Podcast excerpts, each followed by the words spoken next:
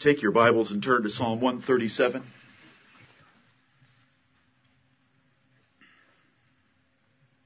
This is to introduce our subject for tonight. I don't know why somebody can read Obadiah and wonder when it was written and what event it was written about. Stand with me as we read Psalm 137. Together. By the rivers of Babylon, there we sat down.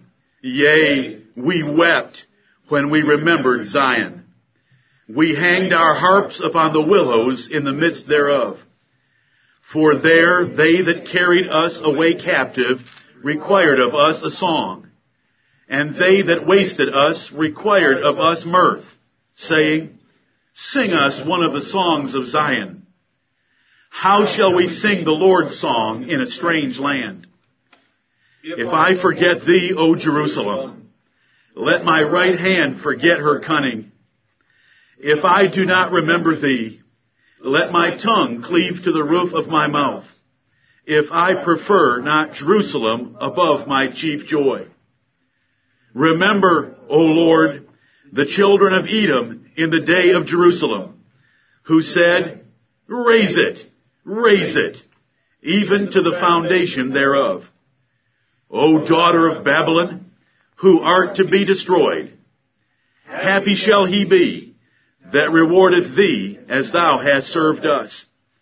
Happy shall he be that taketh and dasheth thy little ones against the stones. Amen and amen. That is the word of the Lord. You may be seated.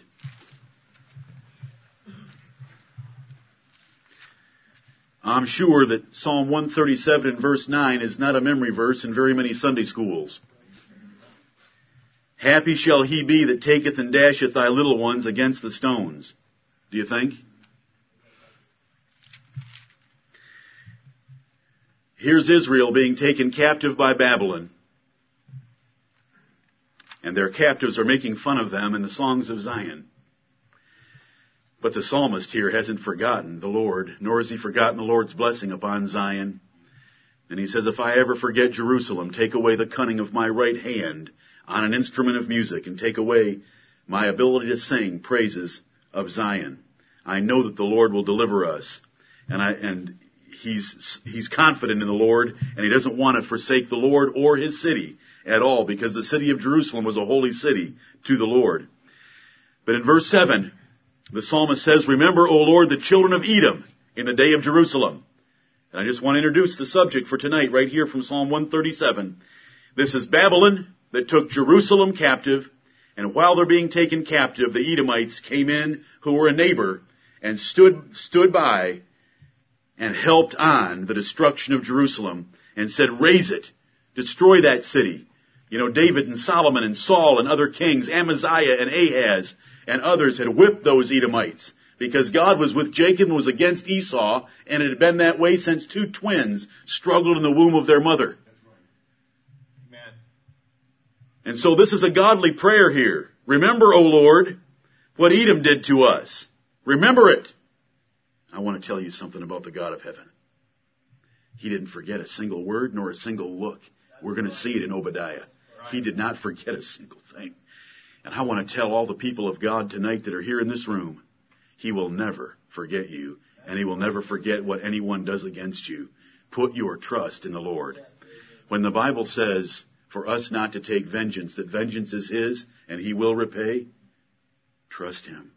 He's got a long memory. It's longer than yours. It's better than yours. And so they said, remember. And the Lord did remember. And then they turned their attention to Babylon. O daughter of Babylon, who art to be destroyed. They knew. They knew that God was just going to use Babylon like a rod to spank Israel for 70 years. And then who helped themselves to Babylon in one night? Cyrus the Persian. A wonderful God that we worship. I want to comfort your faith tonight. I want you to love the great God that we serve. You know, a brother came to me this morning and said, why aren't there more militaristic victories in the New Testament? Well, the church and the state are two separate things in the New Testament, and the battles are greater. They're spiritual. Right. They're actually greater. I don't want to use the word Star Wars, but it's out of, it's, it's out of the plane of this earth. There's battles going on in the spiritual realm and we have a captain, the Lord Jesus Christ, and He is King of Kings and Lord of Lords, and there is warfare. And He is letting the devil have his time, and He's letting the devil marshal the entire earth against Him, and He will destroy all His enemies. He is just waiting in long suffering for our sakes that we will repent and be fully following Him when He comes. He hasn't forgotten a thing. And there's nothing too hard for Him. And He does love total victory. For once in my life, I will be able to see total domination. It will be a shutout. The white towel will come flying in because the devil is going to be crushed. And so are all the enemies of God and of His people.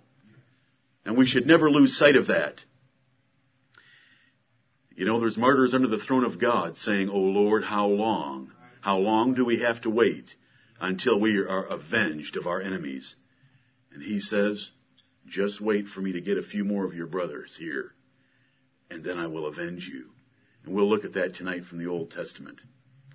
Psalm 137 tells us when it took place, when Edom stood by and helped on the destruction of the city of Jerusalem. It's in the Word of God. If we'll read, we can find answers in the Bible.